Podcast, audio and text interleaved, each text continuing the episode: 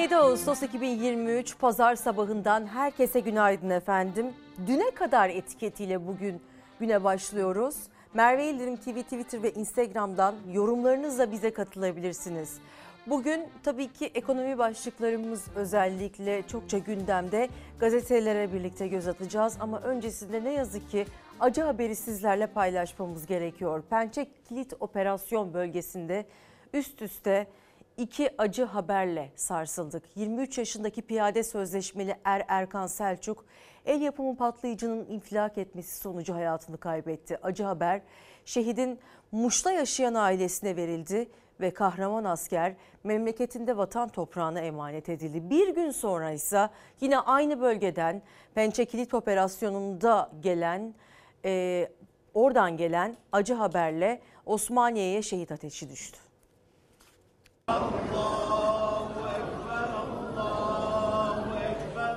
Gözyaşları ve ağıtlarla uğurlandı son yolculuğuna. PKK'lı teröristlerin bombalı saldırısında şehit olan piyade sözleşmeler Erkan Selçuk, memleketi Muş'ta düzenlenen cenaze töreninin ardından vatan toprağına emanet edildi. Bir gün sonra aynı operasyonda görevli silah arkadaşı İstihdam Uzman Çavuş Taner Torun, PKK'lıların bombalı saldırısında şehit oldu. Esselamu aleyküm ve rahmetullah. Irak'ın kuzeyindeki Pençe Kilit Operasyonu bölgesinde PKK'lı teröristlerin döşediği el yapımı patlayıcı infilak etti. Görevde henüz bir yılını bile doldurmayan 23 yaşındaki piyade sözleşmeli Erkan Selçuk ağır yaralandı. Kaldırıldığı hastanede şehit oldu. Şehadet haberi Muş Hasköy'de yaşayan ailesine verildi. Abisi de Varto ilçesinde jandarma uzman çavuş olarak görev yapıyordu şehidin. Türk bayrakları asılan baba evinde yakınları Kürtçe ağıt yakarak terör örgütünü lanetledi. 23 yaşındaki şehit piyade sözleşmeli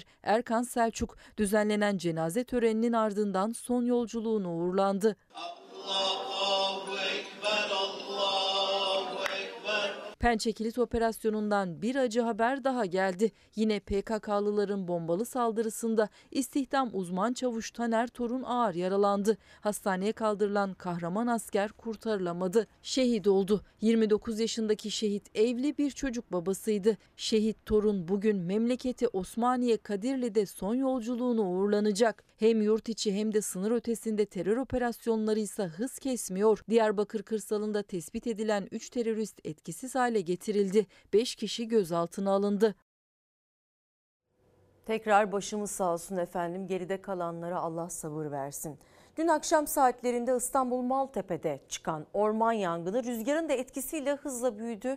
Ormanı saran alevler büyük endişe yarattı.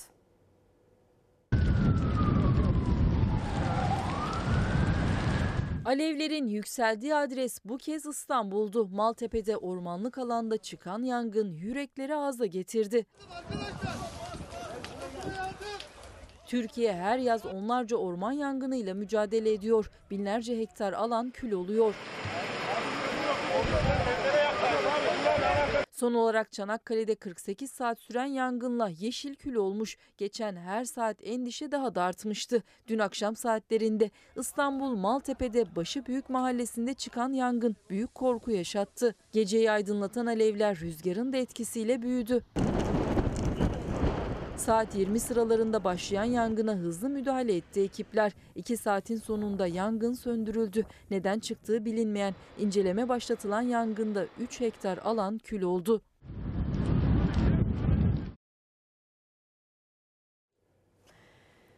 Ve siyaset gündeminin sıcak başlıklarına birlikte göz atmaya başlayalım. En başta gazetelerden takip edeceğiz. Dün İYİ Parti lideri Meral Akşener'in çarpıcı açıklamaları söz konusuydu. Sözcü gazetesinde bu açıklamalara dair bir başlık karşılıyor bizleri. Akşener ittifakı bitirdi diye yorumluyor Sözcü gazetesi Akşener'in açıklamalarını.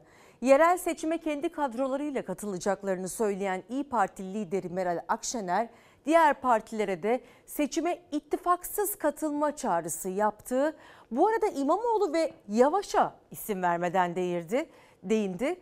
Meral Akşener isim vermeden Ekrem İmamoğlu ve Mansur Yavaş'la ilgili konuştu. Onları Cumhurbaşkanı adayı yaptıramadığını belirtti ve özür diledi. Kritik seçim öncesinde özellikle Akşener'in çıkışları gündeme bomba gibi düşmüştü ve İstanbul, Ankara Büyükşehir Belediye Başkanları konusunda da masaya ciddi anlamda çağrıları olmuştu. Ve sonrasında da iki belediye başkanı da ittifak yarışında ve özellikle de seçim yarışında oldukça etkin pozisyonlarda boy göstermişlerdi. Akşener açık kapı bıraktı. Cumhuriyet Gazetesi seçim yenilgisinde altılı masayı suçladı. Yerelde fedakarlık dedi olarak yorumladı bu çıkışı. Tek zafer, kazanan lider imajı, seçmenin desteğini alacak bir numaralı merkez sağ parti yapmanın işaretlerini verdi. İYİ Parti lideri ittifaklarda yürümeyi değil, İYİ Parti'yi seçmenin desteğini alacak bir numaralı merkez sağ parti yapmanın işaretlerini verdi. Bu arada Akşener merkez sağdaki boşluğa oynuyor yorumları yapılıyor. Konuşmasında bir bütün olarak bakıldığında yeni bir şey yok, şu var diyor Mustafa Balbay kaleme almış olduğu yazıda. Her an her türlü kararı alabilirim. Buna da alışık diye yorumlamış efendim. Tabii 90 gün sonra gelen en net mesajdı bu. CHP lideri Kemal Kılıçdaroğlu olmak üzere altılı masaya ağır eleştirilerde bulundu ve koltuğundan başka hiçbir şey düşünmeyenlerle uğraştık dedi. Seçimin kaybedilmesi için çalışanlarla mücadele ettik ifadelerini kullandı. Afyonkarahisar'da konuştu Meral Akşener. Başka detaylar da var konuşması içerisinde. O detayları da bizim penceremizden takip ediyoruz. Önümüzdeki yerel seçimlerde ise İYİ Parti olarak kendi kadrolarımızla milletimizin huzuruna çıkacağız. Sayın Erdoğan, Sayın Bahçeli, Sayın Kılıçdaroğlu hepinize birden sesleniyorum. Hadi her birimiz ayrı ayrı girelim. İYİ Parti lideri Akşener 2024 yerel seçimleri için tüm partilere gelin ayrı ayrı seçime girelim çağrısı yaptı. Genel seçimdeki ittifaklara kapısını kapattı. Yerelde aday işbirliği diyerek seçim kararını açıkladı ama şartlarını önceleyerek.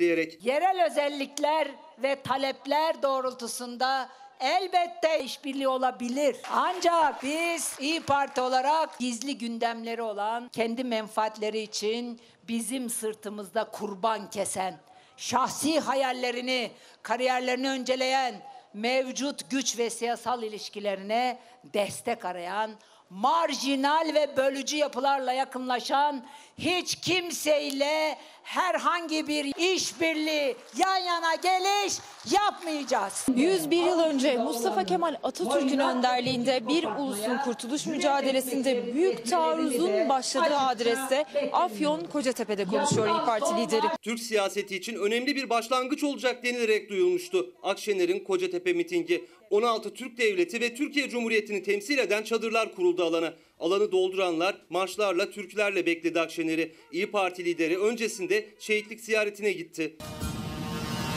İYİ Parti lideri Meral Akşener'in konuşma yapacağı kürsü de bugün için özel hazırlandı. Türk tarihinde iki büyük lider Mustafa Kemal Atatürk'le Alparslan Ağa'nın yan yana. Şimdiye kadar ben sustum ama %60 ile kazanırız diyenler susmadı. İYİ Parti'yi ve Meral Akşener'i günah keçisi ilan etmeye kalktılar. Ve hakikate en yakından bilenler çıkıp da tek kelam etmedi. Vereceği mesajlar merak ediliyordu. İYİ Parti kongresinden bu yana ilk kez bozdu sessizliğini Akşener. Seçim muhasebesi ve özürle başladı. Türkiye'yi düze çıkarmak için iktidarı sandıkta yenmenin yeterli olacağını düşündüm. Ama asıl sorunun kendi saflarımızda olduğunu göremedim. Sizlerden özür diliyorum. Önce şahsım, önce ben diyenlerle uğraştık. Koltuğundan başka hiçbir şeyi düşünmeyenlerle uğraştık. Seçimler öncesinde Ekrem İmamoğlu'yla Mansur Yavaş'ın adaylığına hayır demeyiz demiş. Kılıçdaroğlu'nun adaylığı netleşene kadar da hep kazanacak aday vurgusu yapmıştı Akşener. Bugün isimleri telaffuz etmedi ama sözlerinin adresi net gibiydi. Sayın Erdoğan karşısında açık farkla seçimi kazanacak iki adayı çıkardık. Önleri kesilmek istendiğinde yardımlarına koştum. Yanlarında durdum ama onları paçalarından tutup aşağı çekenlere engel olamadım. Sizlerden özür diliyorum. İYİ Parti'ye ve kendisine dönük seçim sonrası eleştirilere yanıt verdi. Kazanmak için her şeyi yaptım dedi. İmamoğlu ve Yavaş'a da sitem etti. Ben milletimizin umudunu bağladığı bu iki arkadaşımızın milletimizin bu tarihi çağrısına kulak vereceklerini düşündüm. Ama maalesef yanıldım. Onlara bu ateşten gömleği giydiremediğim için herkesten özür diliyorum. Yerel seçimler için yol haritasını Kocatepe'den açıkladı Akşener. Artık ittifak yok. Yerelde işbirliği olabilir. Seçimlerden dersimizi çıkarttık dedi. Yeter ki Türkiye kazansın diye her türlü fedakarlığı yapacağız. Fakat bundan sonra siyasi rant devşirmeye kalkan hesapçı zihniyetlere yemin ediyorum ki geçit vermeyeceğiz. Tabii seçimin de seçim sonrası gündeminde en sıcak başlığı ekonomiydi efendim. Meral Akşener'den yeni ekonomi yönetimine doğruları vakit kaybetmeden yapın desteği ve çağrısı geldi aynı zamanda. Eski yönetime ise millete ödetilen milyarlarca liralık kur korumalı mevduatın hesabını kim verecek sorusu. Yeni ekonomi yönetimi Erdoğan'ın tezinin aksine 3 aydır faizleri artırırken, yeni artışların işaretini verirken Saadet Partisi Genel Başkanı Temel Karamollaoğlu'nun da Erdoğan'a faiz politikası üzerinden yüklendiğini belirtelim. Enflasyonla mücadele edeceğiz diye başladıkları her cümle dönüp dolaşıp ama tüm faturayı da millete keseceğiz diye bitiyor. Enflasyonu vatandaşımızın günlük hayatından çıkaracağız. Biraz daha sabırlı olmalarını bekliyoruz. Benim amsalam almıyor. Ya domates nasıl 40 liraya çıkar ya? Çıktı. Faiz tıkır tıkır tıkır artmaya başladı. 3,5'e çıktı. Merkez Bankası faiz artışıyla enflasyonu dizginleme adımları atarken, iktidar hayat pahalılığını düşürmek için sabır isterken muhalefetin eleştiri dozu arttı. Saadet Partisi ekonomiden tek anladıkları faiz vergi dedi. Erdoğan faizin yasaklanmış olduğunu, faizin kesinlikle artmayacağını iddia ediyordu. İflas etti. Bu kardeşiniz bu görevde olduğu sürece faiz her geçen ay inmeye devam edecek. Yıllarca faiz sebep, enflasyon sonuç diye ekonomiyi bu hale bu iktidar getirdi. Kaç bakan, kaç başkan, kaç bürokrat harcadılar, yine de beceremediler. Ekonomiyi düzeltmeyi beceremediler diye oklarını iktidara çeviren Akşener yeni ekonomi yönetimine seslendi. Siz Türk milletine karşı sorumlusunuz. Doğruları daha fazla vakit kaybetmeden yapın. Vergileri orta ve dar gelir grupları için değil, kodamanlarınızın cebinden alın, cebinden alın. Türkiye'nin rasyonel bir zemine dönme dışında bir seçeneği kalmamıştır. Mehmet Şimşek rasyonel politikalara dönmekten başka çare kalmadı diyerek göreve başlamıştı. 3 ay geçti. Muhalefet ortada yeni bir vitrin var ama program yok diye iktidarı eleştirirken KKM eleştiriler listesinde başı çekti. 717 milyar lira kur korumalı mevduat sahiplerine ödenen para, faiz. Bunun hesabını Nurettin Nebati mi verecek, Şahap Kavcıoğlu mu verecek? Sayın Mehmet Şimşek diyor ki 2026 yılında rahatlayacağız. Kendisine ve bilgisine saygım vardır. Ama o da biliyor ki bu mümkün değil. Çünkü servet transferi tam gaz devam ediyor. Ölmüş atı kamçılamanın kimseye bir faydası olmaz. Bunların kendi koltuklarını korumak dışında hiçbir gündemleri yoktur. 21 yıldır iktidardalar. Bunlar ölmüş. Ruhlarına Fatih'i okumak icap eder aslında. Ama hala ayaktalar. Faiz artışı devam ediyor. Enflasyonda son tahminlerinde üzerine çıkacak bir tablo görünüyor. Gelirler giderleri karşılamıyor. 90 günü geride bırakan hükümetin ekonomi programında gözler. Özellikle de seçim döneminde yapılan mitingler gündemdeydi. Saadet Partisi lideri Temel Karamollaoğlu bu konuyla ilgili de bazı öz eleştirilerde bulundu. 10 kişiyle miting acemilikti diyor Temel Karamollaoğlu. Hem Cumhurbaşkanlığı hem de meclis seçiminde %56'ları yakalama şansımız vardı dedi ve fakat son zamanlarda karışıklık oldu. Bütün genel başkanlar, Cumhurbaşkanı yardımcısı adayı olduk. Belediye başkanları da getirildi. Ortaya çıkan tablo sonucu etkiledi dedi ve mitingde 10 kişi konuşur mu? Bunlar acemilik oldu, eksikliklerimiz, yanlışlarımız oldu ve böyle bir neticeyle karşılaştık diyerek sözlerine devam etti. Tabii ki o mitingler hiçbir zaman daha önce Türkiye Cumhuriyeti'nde görmediğimiz mitinglerdi. Çünkü tek bir liderin konuşmasına alışkındır Türkiye Cumhuriyeti'nde vatandaşlar ve 10 kişi birden farklı cephelerdeki partilerin liderlerinin konuşmaları gerçekleşmişti. Tabii ki sadece miting üzerinden değerlendirmek doğru olmaz. Seçimdeki kaybedilişi muhalefet cephesinden baktığımızda belki reklam kampanyası, belki strateji hataları, belki birleştirici güç derken ayrıştırmalara sebep olan unsurlar olarak da değerlendirilebilir. Tabii ki önümüzdeki süreçte kimin kimle ittifak yapmak durumunda ilerleyeceğini göreceğiz. İttifaklar gerçekten ortadan kalkacak mı Akşener'in dediği gibi, bunu da zaman gösterecek efendim. Üzüm üreticisiyle baş başayız. Şimdi fiyat bekliyor üzüm üreticisi ve onların gözü kulağı Toprak Mahsulleri Ofisi'nde. Sultani çekirdeksiz kuru üzümün TMO alım fiyatı geçen sene 27 lira olarak belirlenmişti. Bu yılsa üretici en az 60 lira olmasını istiyor. Çünkü maliyetleri yükseldi ve bu maliyetler altında ezilen üretici ne yazık ki bir de hastalıkla mücadele ediyor. Rekolte kayıpları var. Bu rekolte kaybını da en azından kapatabilmek adına haklarını istiyorlar. Devletin amacı ne? Hani bizi temeli bitirmek mi? Bittik zaten. Temelli mi bitirmek? Hani bu işi sen yapma kardeşim mi diyor. Geçen sene çok on binlerce dekar bağ köklenmişti geçen sene. Evet. Yine bu sene köklenecek olan çok maalesef. İnanın ben düşünüyorum. 60 lira olursa belki kafa kafaya çıkacağız yani. O da belki. Geçen sene açıklanan fiyat 27 liraydı. Ama mazot da gübre de aldı başını gitti. Maliyet artışı hız kesmedi. Çok sayıda üretici bağını kökleyip üzümden vazgeçti. Bu sene ise yaz başındaki zamansız yağışlar yüzünden üzümleri hastalık vurdu. Rekoltede tonlarca kayıp var. Kuru üzümde üreticinin bu yılki fiyat beklentisi ise 60 liranın altında olmaması, ancak açıklanması planlanan rakam için gelen duyumlar pek de iç açıcı değil. Üretici bu yılda mağdur olacak gibi. Bu senede geçen rakamlar var.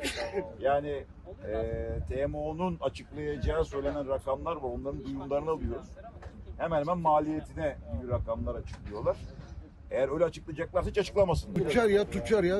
Yani sıradan bir vatandaş 6,5'u alırken sen devlet olarak nasıl 6'yı alıyorsun bunu ya? Üzüm üreticisinin gözü kulağı Toprak Mahsulleri Ofisi'nde. Fiyatlar yakında açıklanacak. Çekirdeksiz Sultani üzümüyle ünlü Manisa'da da üretici fiyatların en az 60 lira olmasını istiyor. Tohumu açıklamış, Mısır'da da aynı durum. Tüccar 6,5 alıp dururken 6 liraya fiyat açıklıyor. Yani çiftçi düşmanımız var. Biz anlamadık bunları yani. Sıradan vatandaş bunu 6,5 diyorsa sen nasıl 6 diyebiliyorsun? Belki ilaç parasını kurtarsak iyi. O derece. Yani 9 dönemde 20 liralık ilaç attı. 20 bin liralık ilaç attı sen 9 dönüme. Onun parasını çıkartamayacaksın bu şekilde. Gübre çıkartamazsın. Kafa dekiyesi gübre falan anca yani. Çıkartamaz ya. Yani normal şartlar altında 600-650 kilo dekarda bir dekar bağdan kuru üzüm alırken bu sene 150 kilo. 150 kilo, 155 kilo, 200 kilo demez. 200 kilo demez. O zaman çok ciddi bir rekolte sorunuyla karşı karşıyayız. %70 benim zararım var. Afet bölgesi gibi bir şey olduk ya. Bu sene aşırı yağışlar nedeniyle bazı bölgelerde yarı yarıya rekolte kaybı yaşadı üretici. Aydan aya değil, hafta hafta zamlanan giderlerse üzüm üreticisini büsbütün perişan etti. Elimdeki traktörü gerçekten satma pozisyonuna geldim yani. Hastalık sizi mahvetti. Mahvetti ya. Ben geçen seneden bir taral ilacı 1500 liraya doldururken bir taral ilacı bu sene 4000 liraya dolduruyor. Ve defalarca atıyoruz. Defalarca atıyoruz bir de. Bu sene bilmiyorum ama 60'tan aşağı olursa da bu üzüm bizi temelli mahveder. Tamam. Hani öyle 35-40 lira 50 lira açıklanırsa zaten bittik biz. Yani en az 60 lira olmaz. Zaten bütün ziraat odalarının ortalama 500 kilogram ortalama verimle 40 lira maliyet açıklamışlar. Maliyet hesaplanıyor. O da 500 kilo alırsa. CHP Manisa Milletvekili Ahmet Vehbi Bakırlıoğlu, Salihli Ziraat Odası Başkanı Cem Yalvaş'la birlikte ziyaret ettiği üreticiyi. Üzüm üreticisi açıklanacak fiyatla önünü görebilmek istiyor, ancak çok da umutlu değil. Bunu ben ne yaparım ya? Mazota mı veririm? İşçiye mi veririm? İlaççıya mı veririm? Nereye veririm ben bunu? Bankaya mı verirsin? Bankadan kredi çekmişim, oraya mı veririm? Devletin bu konuda, bakanlığın, Cumhurbaşkanımızın bu konuda çiftçiye destek vermesi gerekiyor. En azından buraya üretimde yapacak olduğumuz harcamalar için mazotun ÖTV'nin kaldırılması gerekli. Evet. Bir de fındık meselesi var. Karadeniz'de fındık hasadında yavaş yavaş artık sona gelindi ve bütün yıl hasadı bekleyenler, acil paraya ihtiyacı olanlar Toprak Mahsulleri Ofisi'nin alımlarını beklemeden serbest piyasada tüccara koşuyor. Ama tüccar da fiyatı açıklananın çok çok altına indi. Çünkü Giresun'da kalite 84 lira olarak açıklanmıştı ve Doğu Karadeniz'de fiyat serbest piyasada 75 liraya kadar düştü. Fındık üreticisi bu yıl ne yapacağını merak ediyor ama Toprak Mahsulleri Ofisi'nden gelecek haber hem üzümcüleri hem de fındıkçıları umuyoruz ki mutlu etsin. Öyle tek tek emek edeceğim. Ha böyle göster bu emeklerimizi. Karşılığını alabiliyor mu peki? Nerede alacak? Yok. Karadeniz'de fındıklar toplandı. Çiftçi satmaya başlayacak. Serbest piyasada fiyat 75 liraya düştü. Paraya acil ihtiyaç duyan Toprak Mahsulleri Ofisi'nin randevusunu bekleyemeyecek durumda olanlar ürününü açıklanan fiyatın neredeyse 10 lira altına satmak zorunda kalıyor. Bir yıl bununla geçinecek bu vatandaş. Bununla düğün yapacak, bununla çocuğuna okul masrafını giderecek. Cumhurbaşkanı üretici bahçeye girdikten sonra 7 Ağustos'ta fındık fiyatlarını açıkladı. Giresun kalitede 84, Levant kalitede 82,5 lira oldu fiyat. Ama enteresan, piyasada fındık 75 lira. Eğer siz taban fiyat diye bir fiyat açıklıyorsanız bunun altında nasıl fiyat oluşuyor? Güneşin altında bu sıcakta yana yana topladık. Hakkımızın karşılığını alamadık. Hakkımızın karşılığını alamadık. Hiçbir şey de alamıyoruz zaten. Toprak Mahsulleri Ofisi yani fındığı alacak olan kurum sadece 3 tane Ordu'da alım ofisi açmış. Yani 3 tane. Yani Ordu'nun 19 ilçesi var. Sadece 3 tane ofis açıyor. Niye? Çünkü fındık daha ucuza gitsin, tüccara satılsın diye. Hocam bu sene fındık yok zaten. Ha evet, bir de o var evet, değil mi? Yok, evet. Üreticiye sahip çıksın. Bütün yıl borçlarını ödeyebilmek için fındık mevsimini bekleyen Karadenizli, Toprak Mahsulleri Ofisi'nin randevusunu bekleyecek durumda değil. Acil ihtiyaçlarını giderebilmek için ilk ürünlerini tüccara satanlar, açıklanan fiyatın yaklaşık 10 lira altında fındığını sattı. Geçen yılki fındık fiyatıyla 13 ekmek alınıyordu. Şimdi 11 ekmek alınıyor. Ben hesap ettim. Ortalama bir üreticinin 2 ton fındığı olsa 2250 ekmeğini çaldınız. CHP Ordu Milletvekili Mustafa Adıgüzel, üretici birlikleriyle siyasetin iç içe girdiğini iddia ederek çiftçinin kaderine terk edildiğini söyledi. Fındık Üretici Birliği, Fisko Birlik. Başında kim var? Lütfü Bayraktar. Peki Lütfü Bayraktar aynı zamanda kim? AKP Sakarya Milletvekili. Yani üretici birliğiyle hükümet aynı elden yönetiliyor. Nasıl oluyor bu iş? Efendim dünyanın en güzel yemişlerinden biri olan Siirt fıstığı hırsızlık tehlikesiyle karşı karşıya.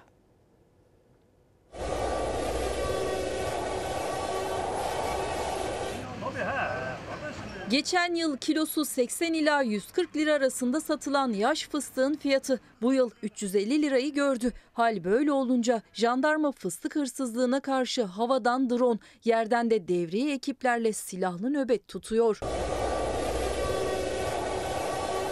Siirt fıstığında hırsızlıkların önüne geçmek isteyen jandarma fıstık bahçelerinde nöbette. Ekipler gece görüş sistemli termal drone kullanarak fıstık arazilerini havadan ve karadan takip ediyor. Kentte Ocak'tan bu yana Tillo, Eruh, Perveri ve Kurtalan ilçeleriyle merkezde meydana gelen hırsızlıklarda 23 şüpheli gözaltına alındı. Fıstık özellikle ilk hasat dönemindeki ekonomik değeriyle biliniyor. Türkiye'deki fıstık üretiminde yaklaşık 21 milyon ağaçla önemli bir yere sahip olan Şanlıurfa'da da fıstık fiyatlarının yüksek olması hem alıcıyı hem de satıcıyı kara kara düşündürüyor. Geçen yıl yaş fıstığın kilosu 80 ila 140 lira arasında satılıyordu. Bu sene 230 ila 350 lira arasında satılıyor. Efendim Türkiye'mizin dört bir yanında yaz boyunca hem de seçimin hemen sonrasında çevre eylemleri, köylerimizden yükselen seslere tanıklık ettik. Artvin'e gidiyoruz şimdi. Artvin'in Üç köyünde açılmak istenen Salınbaş Altın Madeni Ocağı'na karşı köylülerin tepkisi sürüyor. Bundan tam 844 futbol sahası genişliğinde bir alanı kapsayan maden ocağı köylülerin elinde kalan son topraklar. Dolayısıyla topraklarına sahip çıkmak adına mücadele ediyorlar. Benim köyüm şurası. Şu altta çayırlarımız var. İşte yaylamız şu karşıda görüyorsunuz. Siyanür havuzunun yapılmaya çalışıldığı yer orası. Tam 844 futbol sahası genişliğinde o yemyeşil verimli topraklarda altın madeni açılmak isteniyor. Üstelik de iddiaya göre siyanürde kullanılacak altın çıkarılırken. Buraya elimizde kalan son yaşam alanımız. Lütfen rica ediyoruz, bu yaşam alanımıza dokunmayın. Arada bir asma köprümüz vardı, birbirimize bağlantılı. Ve o şekilde bir yaşamımız vardı. İyiydik, çok şükür, huzurluyduk. Önce baraj ve HES, şimdi de altın madeni.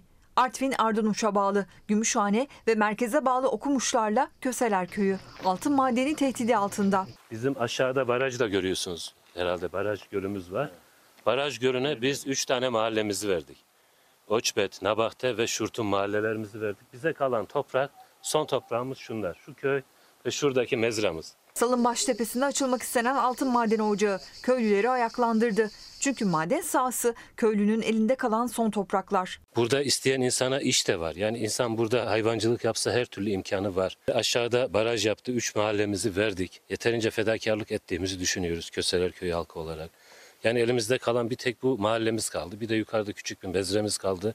Artık bunu vermek istemiyoruz. Çünkü daha gidecek bir yerimiz kalmadı. Göçe zorlanıyoruz. Maden sahası Artvin'in tekstil alanı olan Şarbiyet şehrini de tehdit ediyor. Kurulacağı iddia edilen siyanür havuzuna 300 metre mesafede yer alıyor o şehir. Siyanür havuzları kuracaklar bizim yaylamızda. İçme sularımız oradan geliyor, en önemlisi. Oradan çıkacak pasa döküm sahasını bir mahallemize dökeceklermiş. Yani kala çok küçük bir alanımız kalıyor. Bizi de yani nerede yaşayalım? Ayrıca aynı alanda Osmanlı-Rus Savaşı'nda şehit düşenlerin de mezarları bulunuyor. Köylüler, yöre halkı çok geç olmadan maden projesinden vazgeçilmesini istiyor. Asla bir dirhem yerimi ne kıyarım ne veririm. Trilyona değişmem buranın havasını. Madene hayır diyoruz. Buralarda yaşam kurabilmek için bu insanlar şehit düşmüş, buralarda yatıyorlar. Şimdi bunların kemikleri sızlamayacak mı? Efendim bundan aslında bu hafta içimizi yakan görüntüleri de ardımıza bıraktık. Bundan birkaç hafta önce de ne yazık ki hep içimizi burkan görüntülerle karşılaşmıştık. Çanakkale alevlere gömüldü ve binlerce hektarlık alanımız kül oldu. Tarım Orman İş yanan bölgede bundan 6 ay önce, yani 6 Şubat depremlerinin hemen ardından 50 bin ağaç kesildiğini iddia ederek yangının bilinçli çıkarıldığını öne sürdü. Ve sendika başkanı Şükrü Durmuş'a göre Boğaz manzaralı bölge ranta açılabilir. Bir kesim işlemi, ardından da ardarda yangınlar. Aynı yerde olması asla tesadüf olamaz. Birileri adına bu alanlar yok ediliyor. Ben bu anlamıyla bu yangından kuşkuluyum. Seyri izlediğimizde bizi maalesef buraya getiriyor. Yangın sonrası birileri ucuz ham madde temin edecek. Önce kesim, ardından peş peşe 3 yangın. Tarım Orman İş Sendikası Genel Başkanı Şükrü Durmuş, Çanakkale'de binlerce hektarlık alanı küle çeviren yangınlardan önce aynı bölgede ağaç kesimleri yaşandığını belirterek yangınların bilinçli çıkarıldığı iddiasında bulundu. Tam 6 Şubat'ın bir gün sonrası, yani 7 Şubat günü bu yangının ilk çıkış noktasının hemen 100 metre yukarısında 725 dönümlük bir alan tıraşlandı. Orada 50 bine yakın ağaç kesildi. 22 Ağustos'ta ancak termal kameralarla fark edilebilen küçük bir yangın Çanakkale'nin ormanlarını sardı. 48 saat sonra kontrol altına alınabildi alevler. 4000 hektardan fazla alan küle döndü. Temmuz ayında aynı bölgede 2 orman yangını daha yaşanmıştı. 6 ay önce ise ağaç kesimleri. Tarım Orman İş Sendikası'nın iddiasına göre yangınların çıktığı alanda 6 Şubat depremlerinden sadece bir gün sonra 50 bin ağaç kesilmişti. Boğazı gören işte görüyorsunuz, karşı tarafta alabildiğine güzelliğiyle o boğaz manzarası var.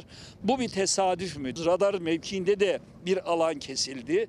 Bu bir tesadüf mü? Tarım Orman İş Sendikası Genel Başkanı küle dönen bölgenin manzarası nedeniyle ranta açılabileceğini öne sürdü. Durmuş'un iddiasına göre yanan ağaçlar da ahşap işleme şirketlerine normal değerinin altında fiyatlarla satılıyor. Bunun gövdesine hiçbir şey olmuyor. Bir değer kaybı söz konusu değil. Bu tomruk ağaç aynı zamanda bir ekonomik değerdir. Bu ağacı piyasa bedeli bugün kesilip tomruk olarak sunulduğunda 4.000 ile 5.000 lira arasında ihaleye girer. 16 Temmuz'da çıkan yangındaki ağaçlar ne oldu? Kamyonların yanık malzemeyi hatta İzmir, Bergama'ya kadar taşıdıklarının mobese görüntüleri var. Yanmış olsa dahi tahsisen verilirse 100 lira, 200 lira işte Manavgat'ta gördük 60 liraya metrekübünü verdiler. El altından satılıyor, peşkeş çekiliyor. 2021 yılında Ege ve Akdeniz'de yaşanan ve günlerce süren yangınlarda da yine değerinin çok altında satılmıştı ağaçlar. Tarım Orman İş Sendikası hem yangınlar hem de ağaçların satışıyla ilgili suç duyurusunda bulunmaya hazırlanıyor. Ağaçlar ölüyor ama gövde yanmıyor. Dolayısıyla yangın sonrası bu alan hemen ihale edilecek, birilerine verilecek, suç duyurusunda bulunacağız ve sonuna kadar da takipçi olacağız. Efendim bir yandan da tabii ki çevre felaketlerinin doğal olarak yaşandığını göz önünde bulundurursak, eğer böyle bir iddia varsa ciddi anlamda bu korkunç bir iddia ve ormanlarımız böylesine korkunç projelerle katledilirken bir de insan eliyle yakılıyor olması gerçekten insanın içini burkan bir mesele. Bir de kuraklık riski büyüyor aynı zamanda ve bizim daha fazla ormana, daha fazla ağaca ihtiyacımız varken ne yazık ki bu tehlike karşısında biz korkunç yatırımlar yapmaya devam ediyoruz. Bu tehlikeye Cumhurbaşkanı Erdoğan da dikkat çekmiş ve Türkiye'nin ciddi bir su stresi olduğunu, ciddi bir su stresi çektiğini söylemişti. Meteorolojinin sıcak hava uyarısı yaptığı bu günlerde barajlardaki su miktarı azalmaya devam ediyor. Özellikle de İstanbul için tehlike çok ama çok büyük. Dünya ortalamalarına göre ciddi su stresi çeken bir ülke olarak tarımsal sulama yanında bireysel tüketimi ve sanayide kullanılan su miktarını da azaltmamız şarttır. Kuraklık tehlikesi kapıda. Belediyeler yazın başından bu yana tasarruf çağrısı yapıyordu. Cumhurbaşkanı Erdoğan da o çağrılara katıldı. Tarladan hanelere tedbirli su tüketimi uyarısı yaptı. Aşırı sıcaklar kendini hissettirmeye, kuraklıksa günden güne yüzünü göstermeye devam ediyor. İstanbul'da ortalama baraj doluluk oranı %31,25'e geriledi. İstanbul suyunun sigortası Melen'de son durum böyle görüntülendi. İstanbul'u besleyen Terkos Barajı'ndan sonra Büyükçekmece Baraj Gölü'nde de su seviyesi kritik derecelere düştü. 7 ay önce %33 olan su seviyesi %10,66'ya indi. Gölün altındaki tarihi siper ve tüneller göründü. İSKİ verilerine göre en düşük seviye Papuçdere Barajı'nda %4,18 seviyesinde. Kazandere'de ise seviye %9,42. İstanbul'a içme suyu sağlayan 10 barajdan biri olan ve Arnavutköy'de bulunan Sazlıdere Barajı'nda İstanbul Büyükşehir Belediyesi verilerine göre su seviyesi %4'e geriledi. Barajdaki deniz kabukları ve çöpler de gün yüzüne çıktı. Edirne'nin içme suyunu karşılayan Kırklareli'nin Kayalıköy Barajı'nın su seviyesi ise %20'lere geriledi. Aydın'da tarım arazilerinin en büyük su kaynağı olan ve sadece su değil, üreticilerin de ümidini taşıyan Büyük Menderes Nehri son dönemde yaşanan kuraklık ve sıcaklar nedeniyle kurudu. Türkiye su zengini bir ülke değil ve kapıda da öyle bir tehdit var. İklim de gittikçe ısınıyor. Bu seneki kadar sıcak ortam hiç kimse görmedi. Paris İklim Anlaşması'na taraf olduk. Üzerimize düşen yükümlülüğü hakkıyla yerine getiriyoruz. Bakınız şu anda Muğla'da çok büyük bir su sıkıntısı yaşanıyor. Bu 3 tane termik santral Muğla'nın bir yıllık su ihtiyacını sadece ve sadece bir yılda soğutma suyu olarak kullanıyor. 2030 Paris Anlaşması'na imza attık Türkiye olarak. Dedik ki termik santralleri kapatacağız. Bu ne Paris?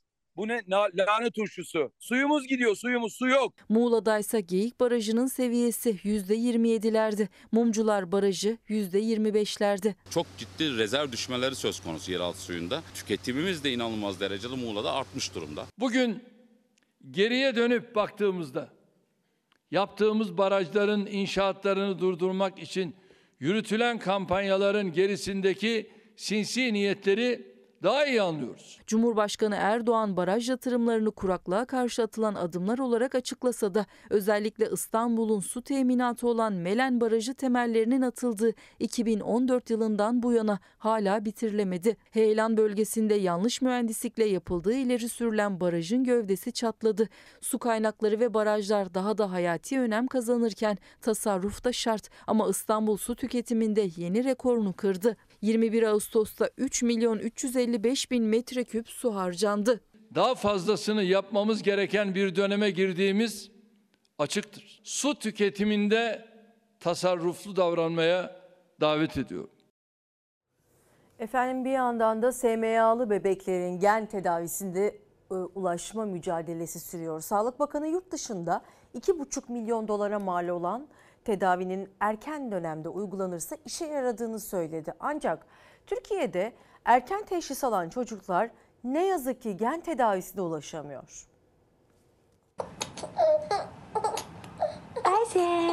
Bu ilacın etkinliği erken dönemde verildiğinde ancak mümkün. Kimi 3 ay, kimi 6 ay olarak uygulayan ülkelerimiz var. Evladım bir haftalık kenten aldı. Bu açıklamalar yapılırken yurt dışında yıllardır uygulamada olan bu tedavi halen ülkemize gelmedi. SMA hastalarının yurt dışında ortalama $2,5 milyon mal olan gen tedavisinin erken dönem teşhis alan SMA'lı bebekler için önemini, Sağlık Bakanı Fahrettin Koca da ilaç erken dönemde verildiğinde tedavi mümkün diyerek doğruladı. Ancak SGK Türkiye'de bu tedaviyi karşılamadığı için birçok bebek erken tanı konsa da gen tedavisi şansını kaybediyor. Solunum sıkıntısı başladıktan sonra bu ilacın bir etkisinin olmadığını biliyoruz. Fakat maalesef ülkemizde 2017 yılından beri uygulamakta olan mevcut ilaç tedavisini vaktiyle veremiyoruz veya yurt dışında son 3 yıldır uygulanan gen tedavisini ülkemize getiremiyoruz. Yani hastalarımızı tespit etmekte hızlıyken maalesef bu çocuklarımızı tedavi etmekte sınıfta kalıyoruz.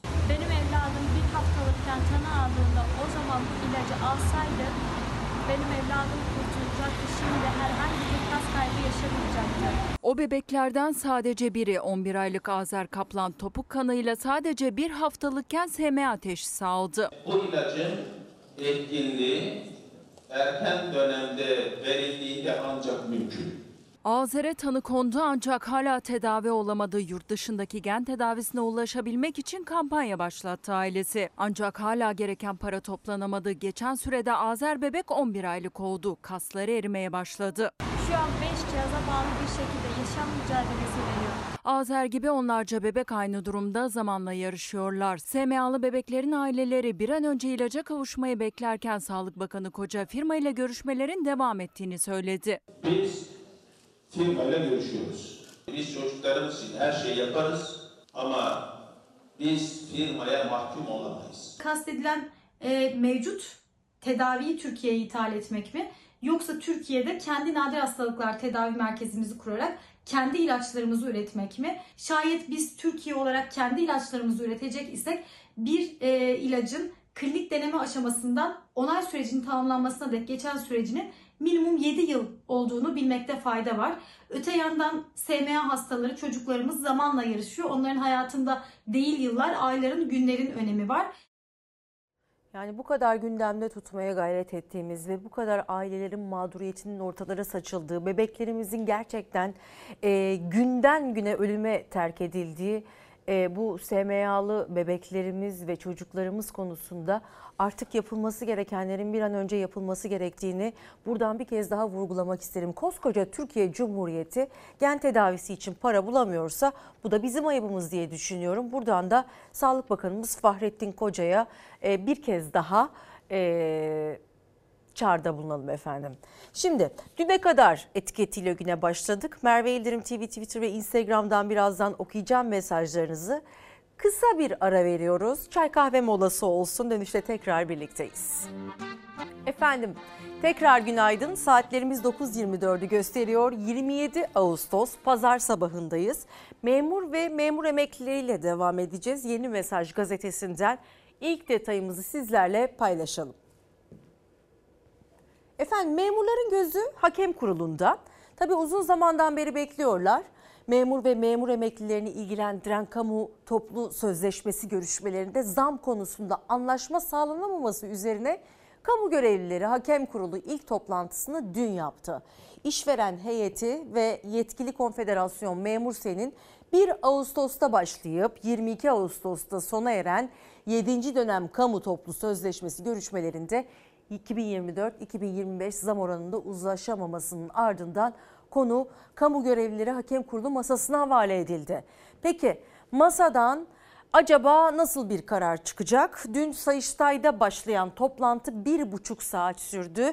Tabii ki onlar haklarını istiyorlar efendim. 6,5 milyon memur ve memur emeklisinin zam pazarlığı hükümetle sonuçlanamadı halen. İktidar memur sendikalarının isteklerine yaklaşmadı bile. Zam ne kadar olacak? Artık düğün bu hafta hakem heyetiyle birlikte çözülecek ve 21 gün süren pazarlık sürecinde uzlaşılmayan zam oranları da artık hakem masasında. Tabii ki sonuç herkesi mutlu etsin temennimiz ama pek öyle görünmüyor.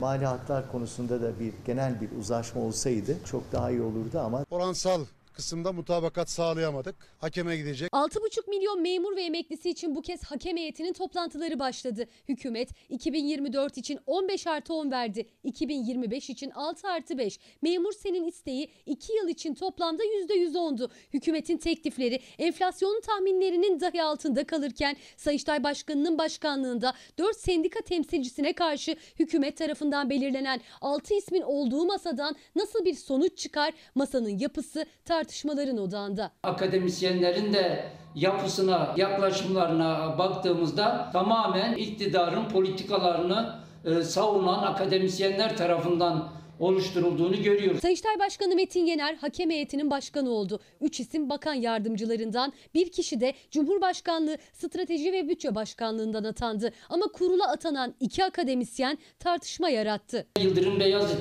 Üniversitesi'nden hakem kuruluna gelen akademisyenin de Sayın Erdoğan'ın elini öperek ona biat ettiği bir yapı, yaklaşım içerisinde. Profesör Doktor Fatih Uşan, Ankara Yıldırım Beyazıt Üniversitesi'nde akademisyen. 2015'te Hukuk Fakültesi dekanı olduğu dönemde Cumhurbaşkanı'na Fahri Doktora ünvanı verilirken el öpmek için hamle yaptığı ama Erdoğan tarafından engellendiği görüntülerle gündeme gelmişti. Sakarya Üniversitesi'nden gelen akademisyenin de Cumhur İttifakı'nın ekonomik politikalarını öven makalelerin olduğunu görüyoruz. İnşallah bu seçimleri Cumhurbaşkanımız ve AK Parti'miz açık ara önce kazanacak. Akademisyen Fatih Yardımcıoğlu da son seçimlerde AK Parti'den milletvekili aday adayıydı. O dönemde yazdığı bir makalede ise AK Parti refah artışını kitlelerin hissetmesini sağlama konusunda Türkiye Cumhuriyeti tarihi boyunca açık ara en başarılı iktidar olmuştur ifadesini kullanmıştı. Şimdi gözler memurların kırmızı çizgisi olan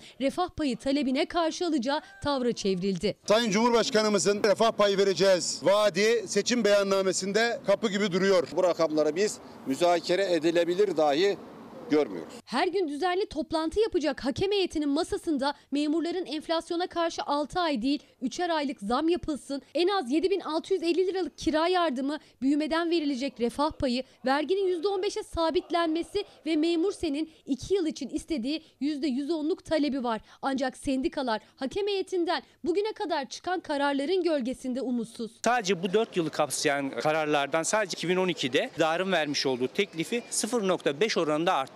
Toplam memur senin taleplerinin yarı oranında kararların çıktığını görüyoruz. Yaşanacaklığın bir göstergesi. Süreç 31 Ağustos'a kadar devam edecek. Hakem heyeti hükümetin teklifinin altında ya da üstünde bir zam oranına da karar verebilir ya da hükümetin son teklifini olduğu gibi de kabul edebilir. Sağlık Emekçileri Sendikası kararları kanun hükmünde olan hakem heyetinin en düşük memur emeklisi maaşlarında düzenleme yapabileceğini söylüyor ve maaşın en az 19 bin liraya yükselmesini istiyor. Ve tabii ki emekliler cephesinden baktığımızda onların da beklentileri var. Maalesef onlar yüzü gülmeyen en önemli kesimlerimizden biri. Emekliye zam göründü ama oyalayıp duruyorlar diyor Korkusuz Gazetesi. Aylardır 7.500 lira maaşla geçinmeye çalışan emeklinin dayanacak gücü kalmadı. İktidar emeklinin serzenişinin farkındayız diyor ama zammı yıl sonunda yapmayı düşünüyor. Enflasyonun altında Ezildi onlar, milyonlarca emekliden bahsediyoruz. Maaşına zam hayaliyle yaşıyorlar ve AKP Başkan Vekili Binali Yıldırım 5 gün önce bir canlı yayında emekli maaşında ciddi bir iyileştirme olacak dedi. Meclis açılır açılmaz emekli maaşı çalışması yapılacak demiş, 1 Ekim'i işaret etmişti. Ama Cumhurbaşkanı Erdoğan önceki gün emeklilerimizden gelen serzenişlerin farkındayız. Gereken adımları yıl sonuna kadar atacağız ifadesini kullandı. Yıldırım'ın sözüyle sevinen emekliler aynı zamanda Erdoğan'ınkilerle üzüldü. Çünkü yeter artık, yıl sonuna kadar dayanacak gücümüz kalmadı diye iktidara sesleniyorlar. Milyonlarca emekli Ekim ayında zam almayı bekliyordu ama Cumhurbaşkanı'nın yıl sonunu işaret etmesi onların boynunu ne yazık ki büktü. Bir de dul ve yetim aylıkları var. O aylıklarla ilgili de büyük sıkıntılar yaşıyor milyonlarca vatandaşımız. Tabii ki sıkıntı yaşayanlar sadece memurlar, memur emeklileri, emeklilerin geneli değil efendim. Bir de sabit gelirliler penceresinden bakıyoruz. Enflasyon en çok onları etkiliyor. Emeklerini bir sermayedara kiraya vererek karşılığında maaş veya yevmiye sahibi olan kişiler. Gelirleri sabit olduğu için enflasyondan en çok etkilenen grup bu grup. Enflasyonun ilk mağdurları, en büyük mağdurları, enflasyonun bedelini bu grup ödedi. Şimdi enflasyonla mücadelenin bedelini de yine aynı grup, %85-90'lık bu grup ödeyecek. Toplam nüfusumuzun %70'i. Seçimden önce yeni ekonomi modelinin çözüm olmadığı yüksek enflasyonla geçim mücadelesi verdiler. Seçimden sonra bu kez rasyonalist adımlarla, yüksek faizle ve yine hala enflasyonla mücadele ediyorlar. Bu ekonomik mücadelede en çok yorulanlar sabit gelirliler. Alın terini maaş olarak alan ve başka hiçbir geliri olmayanların Türkiye'deki oranı %70. %70 sabit ücretliler enflasyonun birebir muhatabıydı, birebir mağduruydu. Alım güçlerini kaybettiler. Esnaf da aynı zamanda bu işten etkilendi. Çünkü müşterisinde para yok. Enflasyondan zaten bunalan bu grup şimdi enflasyonla mücadele programının da mağduru. Seçimlerden sonra Hazine ve Maliye Bakanlığı Mehmet Şimşek'e emanet edildi. Merkez Bankası'nda ise Hafize Gaye Erkan göreve geldi. Hedef enflasyonu düşürmekti, seçenek faizi yükseltmek ve Haziran'da faiz yukarı yönlü harekete başladı. %8,5'ten %15'e çıkarıldı politika faizi. İlk etapta enflasyonda düşüş görüldü. İkinci faiz artırımıyla %17,5'e çıktı faiz ama enflasyon seçim öncesini bile geçti. Temmuz'da yıllık %47,83 oldu. Ağustos ayı enflasyonu henüz açıklanmadı ama faiz rekor seviyede %25'e yükseltildi. Bu faizin bu şekilde hızlı artması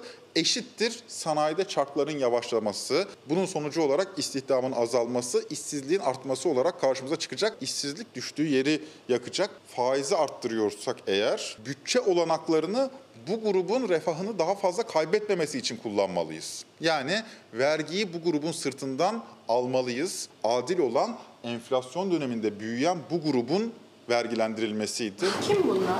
Bu insanlar KOBİ ölçeğinde işverenler veya KOBİ'den daha yüksek düzeyde işverenler. Esnaf ölçeğini düşünmemek lazım. Çalıştırılan işçi sayısı 50'nin üzerine çıkmış. Yani sabit gelirli küçük orta boy işletmeler, çiftçiler, Türkiye'nin %90'ını oluşturan kesim yanlış ekonomi politikalarının yükünü taşırken sırtında, geriye kalan %10'luk kesim parasına para kattı, sefa içinde bir dönem geçirdi, geçirmeye devam ediyor. Borsada yatırım yapabiliyor, vadeli mevduattan faiz geliri elde edebiliyor. Faizler artınca ekonomik olanaklar daralacak, durağanlaşacak piyasa. Harala gürele üretme işi artık sona erecek. Bu grupta başka bir sorun ortaya çıkacak. Daha önce enflasyon nedeniyle alım gücü düşüyordu. Şimdi yüksek faiz nedeniyle bu grupta, sabit ücretli grupta istihdam azalacak. Dolayısıyla enflasyon düşerken işsizliğin arttığını gözleyeceğiz. Yeni eğitim öğretim yılının başlamasına az bir süre kaldı ve öğrenciler ne yazık ki devasa problemlerle yeni eğitim ve öğretim yılına başlayacaklar. Yeni Asya gazetesinde eski Milli Eğitim Bakanı Hüseyin Çelik'in çarpıcı bir açıklaması var. Ben bıraktığımda %51 olan eğitimden memnuniyet oranı %21'e düştü diyor. Liyakat değil, biat ve sadakat başlığını görüyoruz. Üniversite cephesinde durum daha da vahimdir. Rektörler çoğunlukla liyakat ve ehliyete göre değil, biat ve sadakate göre atanıyor dedi. Onlar da dekan, yüksekokul ve enstitü müdürlerini tayin ederken aynı kriterden şaşmıyorlar diyerek bilimsel araştırma alanında İran'ın bile gerisindeyiz diye AK Parti'nin bir dönemki en önemli isimlerinden biri olan Milli Eğitim Bakanı eski Hüseyin Çelik bu açıklamaları yaptı eğitime dair. Her türlü israf kötü ve haram olmakla birlikte en büyük israf yetişmiş insan israfıdır diye sözlerine devam etti. Bugün bakanlığın kurumsal hafızası olan binlerce yetişmiş eğitim yöneticisi sonbaharda dökülen gazeller gibi havuza dökülmüş durumda ve insan kaynakları yönetimi berbat dedi. Anaokulu fiyatlarıyla ilgili de bir ayrıntı paylaşalım. Aylık 7.000 ila 14.000 lira arasında değişen kreş fiyatları 30.000 lirayı bulan çocuk bakıcısı ücretleri sebebiyle annelerin çalışmak zorunda olduğunu aileler, büyükler sıkıntıda. Tabii bu eğitimin de içine alan bir sıkıntı ama Hüseyin Çelik'in bu yapmış olduğu açıklamalar ciddi anlamda dikkat çekici. Eğitim konusuyla devam edeceğiz ama önce kreş eğitimi almak zorunda olan, annesi çalışan evlatlar için zor bir süreç olduğunu gösteren bir haber izleyeceğiz. Tabii burada kadın istihdamının da önüne bir kara gölge olarak düşen kreş fiyatlarından bahsetmemiz gerekiyor. Çünkü bir anne, çalışmak zorunda olan bir anne çocuğunu nereye bırakacağını bilemediği noktada bakıcıyla anlaşmak zorunda. Ama bakıcı fiyatları öylesine yüksek ki o anneler aldıkları, kazandıkları ücretlerle bakıcının fiyatını bile karşılayamıyor artık. Bu sene gerçekten çok yüksek. Dün bir arkadaşımız için bir fiyat aldık. 12.000 liralardan söz ediyorlar. Çok ciddi bir rakam. Bizim o yönden şanslıydık. Babaanne, anneanneler hani bakıyordu. Ama tabii şu an bakıcının ücretleri çok yüksek olduğu için herhalde çalışamazdım diye düşünüyorum. O ücretleri vereceğimizde çalışmamayı tercih ederdim. Gündüzlü çalışanlar asgari ücretin 1,5 katı, yatılı çalışanlar 2 katına çalışmış. Son 20 yıl boyunca bu oran son 3-4 yılda değişmiş. %15-%20 arası bir artış var. Bakıcı maaşları ortalama 18.000 lira ile 25.000 lira arasında. Ev işleri ve yemek gibi görevler de eklenirse bu rakam 30.000 liraya kadar yükseliyor. Bu yükün altından kalkamayan çekirdek aileler geniş aile olmaya başladı. Çocuklar büyük anne ve büyük babalara emanet edildi. Kimler bakıyor? Anneanne dede ya da dönüşümlü babaanne dede. Kalabalık aile olmaya başladı. İnsanlar annelerini babalarını kendi evine almaya başladılar. Torunlara bakma dönemi başladı. Babaannelerle büyüyen ortamdaki çocuklar farklı oluyor. Kreşte büyüyenler daha farklı oluyor. Kendi yaşıtlarıyla çünkü. Önceki yıllarda bakıcı maaşı asgari ücretin %50 fazlası olarak belirleniyordu. Artık %65 fazlasına yükseldi. Orta sınıf bir aile için ödenmesi neredeyse imkansız olan bu bedel bakıcı içinse aslında geçinmek için ihtiyaç. Çünkü herkes gibi bakıcıların da yaşam maliyetlerinde artış var. Çünkü bir elemanın da oturduğu ev 10.000 lirayı geçti kirası. İstanbul'da çalışmaya, yaşamaya devam edebilmesi için en az 10.000-12.000 liralık bir ev tutabilmesi lazım ki bizim evimize gelip çocuklarımıza bakabilsin. Doğal olarak maaşlar biraz da o yüzden kısa. Yani aslında ekonomiyle alakalı tamamen. Bana diyorlar niye ikinciyi düşünmüyor musunuz? Nasıl hangi ekonomiyle düşüneceğim? Bir tanesine ben zar zor bakıyorum. Başkanımız diyor ya en az 3 tane çocuk. Acaba 3 tane çocuğa bakacak imkanı sağlıyor mu? Bu miktarı gerçekten iş adamı, iş kadını olmanız gerekiyor karşılayabilmek için. Benim normal karı koca öğretmen müşterilerim, ailelerim bile vardı çocuklarına baktıran. Fakat şu anda ailelerimiz tamamen üst düzeylerden oluşuyor. Peki o öğretmen anne babanın çocuğu ne oldu? İşten ayrıldı anneler ya da anneanne, babaanne, hala, teyzeye başvuruldu ya da komşu Ayşe teyze, komşu Fatma ablaya emanet edildi çocuklar. Bakıcı maliyetlerini karşılayamayan, çocuğunu emanet edebileceği bir yakını da olmayanlar içinse son çare çocuğu daha düşük bir ücret karşılığında komşu evine emanet etmek. Hatta bakıcılar bile çalışabilmek için çocuklarını komşuya bırakıyor. Çünkü mevcut ekonomik koşullarda çalışma hayatından kopma lüksü yok. Bizim bakıcılarımızın arasından da bunu yapan var. O gündüz işe gidiyor, kendi çocuğunu da apartmandan veya mahalleden genelde birine teslim ediyorlar. 2 sene çalışmasam sorun değil, idare edebilirim ama ben 3. sene yine bu şekilde bir pozisyonda iş bulabilecek miyim korkusundan işten ayrılamayıp bakıcı tutuyor. Hepsi zincirleme ekonomik sorunlarla alakalı aslında. Eski Milli Eğitim Bakanı'nın açıklamış olduğu oran, eğitimdeki memnuniyetsizlik oranının %21'lere düşmüş olması çok çarpıcı ve eğitimdeki niteliksizlikleri, eğitimdeki yanlışlıkları konuştuğumuz ve tartıştığımız bugünlerde gündemin en dikkat çekici konularından birine geldi sıra. Din hizmetlerinde çalışanların Milli Eğitim Bakanlığı'na bağlı okullarda değerler eğitimi vermesini öneren ÇEDES protokolüne tepkiler sürüyor efendim.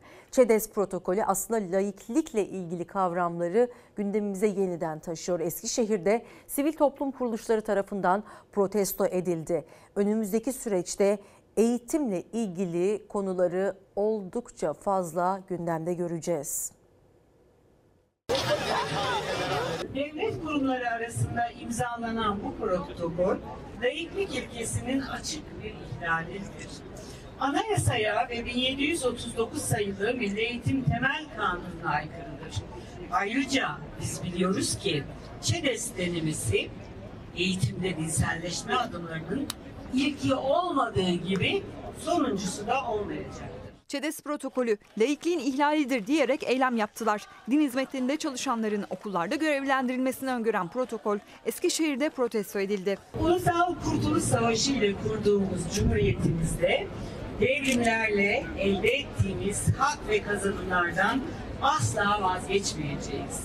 Çağdaş Yaşamı Destekleme Derneği, Çağdaş Eğitim Vakfı, Atatürkçü Düşünce Derneği, Ankara ve İstanbul Barosu, Eğitim İş ve daha birçok sivil toplum kuruluşu laik ve bilimsel eğitim platformu adı altında buluştu. Platform üyeleri Eskişehir'de Ulus Sanatı önünde ÇEDES protokolünü protesto için toplandı. Anayasa başta olmak üzere eğitimle ilgili yasa ve yönetmeliklere aykırılıklar taşıyan, laik eğitimle adı aynı cümle içinde dahi geçmeyecek olan bu protokol derhal iptal edilmelidir. Milli Eğitim Bakanlığı, Diyanet İşleri Başkanlığı ve Gençlik ve Spor Bakanlığı arasında imzalandı protokol. Çevreme duyarlıyım, değerlerime sahip çıkıyorum projesi kapsamında İmam, vaiz, din hizmetleri uzmanı ve Kur'an kursu hocaları İzmir ve Eskişehir'deki toplam 842 okulda manevi danışman adı altında öğrencilere değerler eğitimi veriyor. ÇEDES protokolüyle projenin tüm ülkeye yayılması öngörülüyor.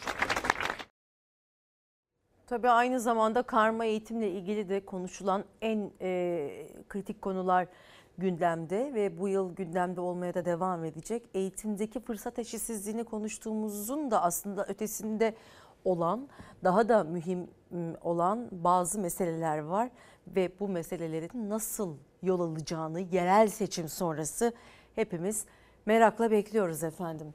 Hemen başka bir gazetemiz gelsin. Aydınlık Gazetesi'nden bir detay şimdi takip edeceğiz. Asgari ücretli okul çantasını dolduramıyor. Eylül korkusu sardı tabii ki velileri. Öğrencileri ilk ders heyecanı, velileri masraf kaygısı sardı. Forma kapısı, kar kapısı oldu aslında. Serviste ateş pahası, özellikle de mahalleli sıra sıra evlatlarını okula bırakmak adına servis ücretlerinden kaçabilmek adına komşu turizm meselesine yeniden dönüş yaptı efendim. Dokunduğunuz an cep yakıyor. Tabii ki bu asgari ücretli ve sabit gelirli vatandaşlar için zor bir yük demek. Çocuklarına okul forması alabilmek ya da onların masraflarını karşılayabilmek ciddi anlamda sıkıntılı. Aynı zamanda eğer bir de okul kayıt işleminiz varsa, geçtiğimiz günlerde takip etmiştik ki her yıl eğitim öğretim yılı öncesinde gündemde olan bir konudur. Devlet okullarından ekstra ücretlerin istenmesi, bazen bağış adı altında fotokopi masraflarının karşılanması ya da okuldaki eksiklerin giderilmesi ne yazık ki kayıt işlemlerinde velilerden isteniyor. Bu da ayrı bir skandal. Bir de öğretmenlerimiz var. Öğretmenlerin birçok sorunu var aslında. Özellikle de ekonomik anlamda veliler çocuklarının aldığı eğitimin kalitesinden endişeli. Durum böyleyken Milli Eğitim Bakanı Yusuf Tekin'in gündeminde önlük genelgesi vardı. Öğretmenlerin beyaz önlük giymesinin teşvik edilmesi talimatını verdi bakan. Yani tek sorun bu mu Merve diyeceksiniz. Tabii ki bu değil. Önlüğün ötesinde çok devasa problemlerimiz var. Gönül isterdi ki Milli Eğitim Bakanımız bu problemlere değinsin. Sadece bir önlük değil öğretmenlerimizin problemi, eğitimcilerimizin problemi. Her şey bitti de bu mu kaldı diye haliyle sorguluyorlar. %50 kaplamış. Öğretmen arkadaşlarımızın okullarda bir eğitimciye, bir öğretmene yakışır şekilde giyinmesi açısından beyaz önlük uygulamasının yine valiliklerimizce teşvik edilmesini arzu ediyoruz. Bunu da genelgemizde zikrettik. Bu ülkenin öğretmenleri nasıl giyineceklerini çok çok iyi bilirler. Önlükle bu sorunları örtemeyeceklerdir. Bu yalnızca gerçeği saptırmak, yeni suni gündemler oluşturmak. Türkiye'nin sorunları çok ama hangi birinden bahsedelim ki? Çok sorunları var. Önlük konuşacak bir konu değil ülkez yani. Başka konumuz yok mu ki önlük konuşacağız yani? Öğretmenler bin bir dertle boğuşurken yeni eğitim öğretim yılı için genelge hazırladı Milli Eğitim Bakanlığı. 11. maddesi öğretmenlerin önlük giymesinin teşvik edilmesi talimatını veriyordu. Hem veliler hem de eğitimciler talimata tepki gösterdi. Bence giymesin. Ya ben de beden eğitimi öğretmenliği bölümü mezunuyum. Daha önemli sorunları var. Ben de mesela iş arıyorum şu anda. İş bulamıyorum. Yani tartışması gereken başka sorunlar var. Yani umarım çözülür. Giyim kuşam şu an çok önemli olmadığını düşünüyorum. Sözleşmeli öğretmenlerin de dertleri var, duyuyoruz. Bir sürü sıkıntı varken şu an hiç önlük konu değil. Derse girdiğinde faturalarını düşünen, ev kirasını düşünen öğretmen önlük giyerek bir rol modeli olacakmış. Aslında bu gerçeği saptırmak demek. Bu talimatı yayınlayanlar eğitimden bir haber, okullardan bir haber, öğrencilerden bir haber, öğretmenlerin sorunlarından ve taleplerinden gerçekten bir haber olduklarını gösteriyorlar aslında. Eğitim İş Genel Başkanı Kadem Özbay asıl sorunların üzeri örtülmek isteniyor diyerek gösterdi tepkisini. Önlük genelgesinin öğretmenleri tek tipleştireceğini savunarak öğretmenlerin asıl sorunlarını sıraladı. Öğretmenin bugün sorunu ödeyemediği faturalar, ödeyemediği ev kirası, bakanlığa ve milli eğitime yakışmayan bir tavır içerisindeler. Öğretmeni beyaz önlük giysin mi, giymesin mi? Giymesin. Gerek yok ki böyle bir şeye. Giyebilirler. Bir sakıncası var mı giymelerinin? Benim için kıyafet hiç önemli değil, öğrettikleri önemli. Veliler ve öğrencilerse öğretmenin ne giydiğinden çok nasıl eğitim verdiğiyle ilgileniyor. Eğitim İş Sendikası Genel Başkanı Kadem Özbay'a göre bu talimat daha büyük sorunlara yol açabilir. Öğretmenin kıyafetine de karışacağını gösteriyor. Yani aslında yine kendi anlayışlarında bir dayatmayı da görüyoruz. Bazı liyakatsız yöneticilerinin, eğitimcilerin ve öğretmenlerin kıyafetlerine karışma hadsizliğinin önünü açabilecektir. Bu anlamda da çok tehlikelidir. Öğretmenlerin kıyafetle uğraşmaktan vazgeçsinler. Bir toplumun çöküşüne sebep olacak en önemli konu eğitimdir ve ne yazık ki eğitimdeki bu sıkıntıları bu kadar konuşurken fırsat eşitsizliğini, niteliksiz eğitimi, devlet okullarında maalesef dönen çirkin durumları gündemde tutmaya çalışırken öğretmenlerimizin kılık ve kıyafetleri sonuncu meselemiz ve bu konunun ardında çokça başka mesele yattığından da aslında hepimiz büyük şüpheler düşünüyoruz efendim. Bu konu muammalı bir konu. Kılık kıyafet, eğitimdeki kız ve erkek çocuklarının ayrı okutulsun önerileri, bunlar aslında çok kritik konular ve gerçekten eğitim meselesine değindiğimizde bu konularımızı önümüzdeki süreçte daha fazla konuşuyor gibi hissediyorum. Bu arada tabii biliyorsunuz ki 6 Şubat depremleri sonrasında depremzede vatandaşlarımız KYK yurtlarına yerleştirilmişti. Şimdi Türkiye genelinde üniversitelerin açılmasıyla birlikte zaten yurt sorununun, devlet yurtları sorununun ne kadar büyük olduğunu hepimiz biliyoruz. Ve Kahramanmaraş'a baktığımızda 6 Şubat depremlerinin ardından evlerini kaybeden ve KYK yurtlarına yerleştirilen depremzedeler şimdi zorla çıkartılıyor. Unutulduklarını söylüyor onlar. Atmasınlar diye çok ağladık ama gözyaşları fayda etmiyormuş dedi. Çünkü KYK yurtlarında bir şekilde yaşamaya çalışıyorlardı. Onlara yeni yer imkanlarının sağlanması gerekiyor. Öğrenciler için zaten KYK yurtları yetersiz. Ranzalarla öğrencilere bu yurtlarda kalma imkanı sağlanırken devletimiz ne yazık ki yurt meselesine halen problem, çözüm bulamamış vaziyette. Özel yurtlar var. Özel yurtların rakamlarını da Anadolu'dan gelen pek çok öğrenci karşılayamıyor ve ne yazık ki bu konudaki sıkıntı da baştan aşağı büyük bir sarmala dönüşüyor. Depremzedelerimizin de nerede ikamet edecekleri meçhul. Hatay'a baktığımızdaki o susuzluk problemi, Hatay'daki koca bir yaz, bu iklim değişikliği ve küresel ısınma karşısında nefes almanın bile güç olduğu o sıcakta su problemi devam ederken, salgın hastalıklar tehlikesi devam ederken ne yazık ki insanlarımıza, 6 Şubat depreminde evsiz kalan insanlarımıza barınma hakkı ve barınma meselesi konusunda destek çok ama çok yetersiz. Bir an önce bunların çözülmesi gerekiyor. Kış kapıda efendim. Şimdi Trabzon'a doğru gidiyoruz. Trabzon Havalimanı bu yıl tüm zamanların uçuş rekorunu kırdı. Ziyarete giden yabancı turist sayısı ilk kez yerli turist sayısını geçti Trabzon bölgesinde. Belki de serin ve güzel bir iklim olduğu içindir.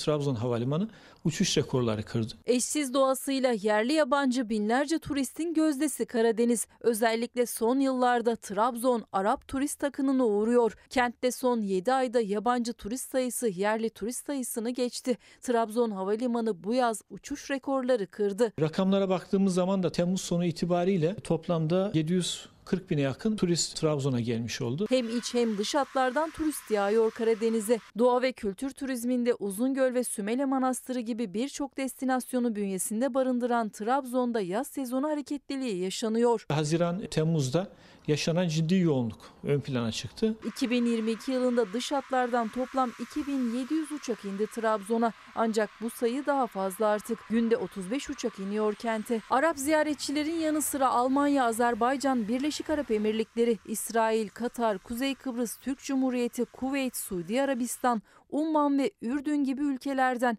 toplam 3909 uçuş gerçekleştirildi ve tüm zamanların uçuş rekorları kırıldı. Yerliden çok yabancı turist ziyaret etti Trabzon'u. Yaklaşık 340 bin yerli turist ve 400 bine yakın da yabancı turist Temmuz 2023 sonu itibariyle ilk 7 ay sonunda Trabzon'da ilk defa yabancı turist sayısı yerli turist sayısında geçmiş oldu. Doğu Karadeniz'in güzelliklerini görmek isteyen yabancı turistler Trabzon'da ziyaret ettikleri turizm merkezleri Uzungöl ve Sümele Manastırı'nın yanı sıra yüksek rakımlı yaylalara da ilgi gösteriyor.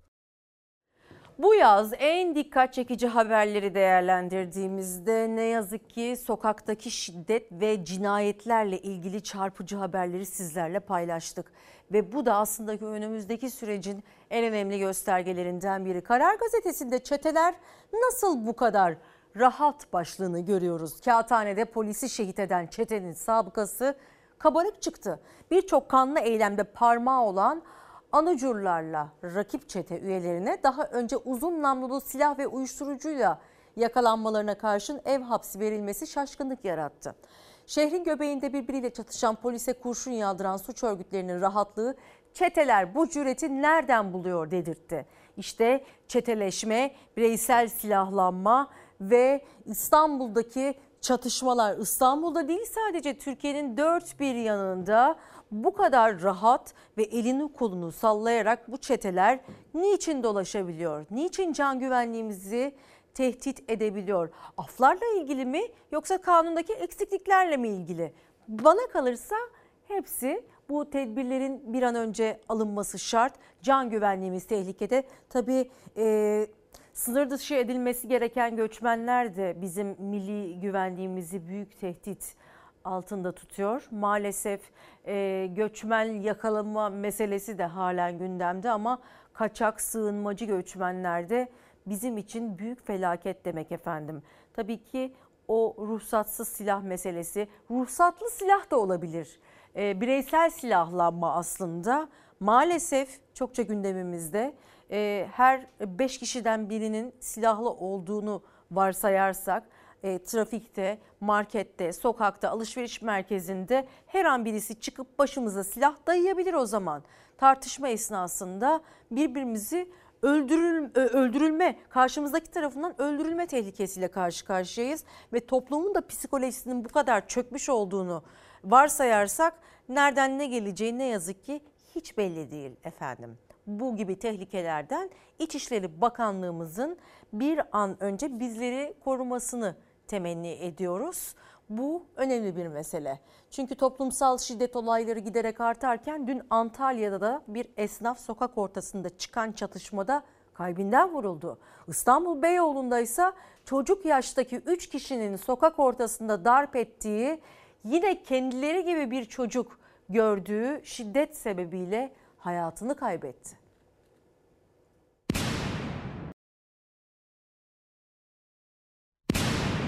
Husumetliler sokak ortasında çatıştı. Dükkanının önünde oturan esnaf kalbinden vuruldu. Abi yol boşaltalım ya. Antalya Muratpaşa'da akşam saatlerinde yaşandı olay. Fatih U ve Burak A arasında çıkan tartışma silahlı çatışmaya dönüştü. Araçları kendilerine siper eden taraflar birbirlerine ateş açtı. Çatışma sırasında çevredekilere aldırış etmedi taraflar. Rastgele açtıkları ateşte kurşunlardan biri dükkanının önünde oturan Erhan Subaşı'ya isabet etti. Çevredekilerin ihbarı üzerine olay yerine çok sayıda polis ve sağlık ekibi sevk edildi. Erhan Subaşı sağlık ekiplerinin ilk müdahalesinin ardından Antalya Eğitim ve Araştırma Hastanesi'ne kaldırıldı. Elinde pompalı tüfekle kaçan Fatih U yakalanıp gözaltına alındı. Burak Ağa'nın yakalanması içinse çalışma başlatıldı. İstanbul Beyoğlu'nda ise yine sokakta yaşanan şiddeti güvenlik kameraları kaydetti. Yaşları küçük 3 kişi akranları AŞ'yi öldüresiye dövdü. Gördüğü şiddetten bir kurumun bahçesine girerek kaçan genç fenalaşıp yere yığıldı ve kaldırıldığı hastanede tüm müdahalelere rağmen kurtarılamadı. Çocuk yaştaki 3 şüpheli ise ekipler tarafından yakalanarak gözaltına alındı. Şüpheliler emniyetteki işlemlerinin ardından adliyeye sevk edildi. Tabii Türkiye'deki uyuşturucu kullanma oranının da nedenle arttığını raporlar önümüze seriyor ama bu gibi problemleri önümüzdeki sezonda bol bol masaya yatırıyor olacağız efendim. Tarihinde kadınlar futbolda ilk kez şampiyon olan İspanya'nın zaferine taciz gölgesi düştü. Federasyon başkanının kadın futbolcuyu öpmesi ülkeyi karıştırdı. Başkanın rızası vardı açıklaması ve kadın futbolcunun yalanlaması krizi büyüttü diyebiliriz. Uluslararası Futbol Federasyonları Birliği FIFA, İspanya Futbol Federasyonu Başkanı hakkında soruşturma açtı. Başkanı geçici olarak görevden aldı. Futbol Federasyonu Başkanı şampiyonluk kutlamasında kadın futbolcuyu öptü, İspanya karıştı. FIFA skandala kayıtsız kalmadı. Hakkında soruşturma açtığı İspanyol Başkanı 90 gün görevden uzaklaştırdı. İspanya 2023 Kadınlar Dünya Kupası'nda finalde İngiltere'yi yendi. Tarihinde ilk şampiyonluğu kazandı. Ancak tarihi zafere taciz gölgesi düştü. Skandala yol açan isim İspanya Futbol Federasyonu Başkanı Luis Rubiales. Rubiales kupa töreninde kadın futbolcu Hermoso'yu dudağından öptü. Görüntü büyük tepki çekti. Federasyon Başkanı çizgiyi geçmekle eleştirildi. Kamuoyu ve medya başkanın istifasını istedi. Gösteriler düzenlendi.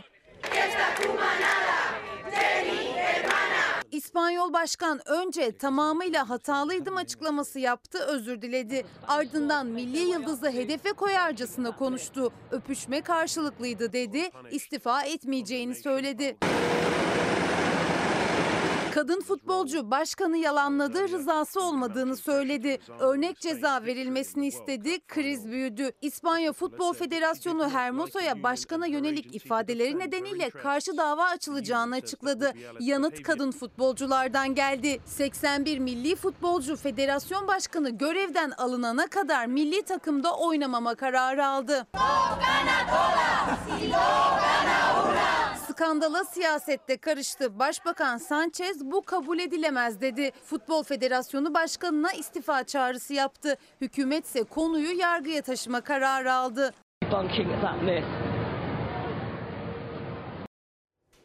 Tabii bu İspanya'dan bir örnekti ama kendi ülkemiz genelinde bu meseleyi masaya yatırırsak kadınların ne kadar tacize uğradığını, iş hayatlarında, normal gündelik yaşamlarında ne kadar erkek tacizine uğradığı ve ne kadar mobbing gördüğünü de istatistikler önümüze sunuyor efendim.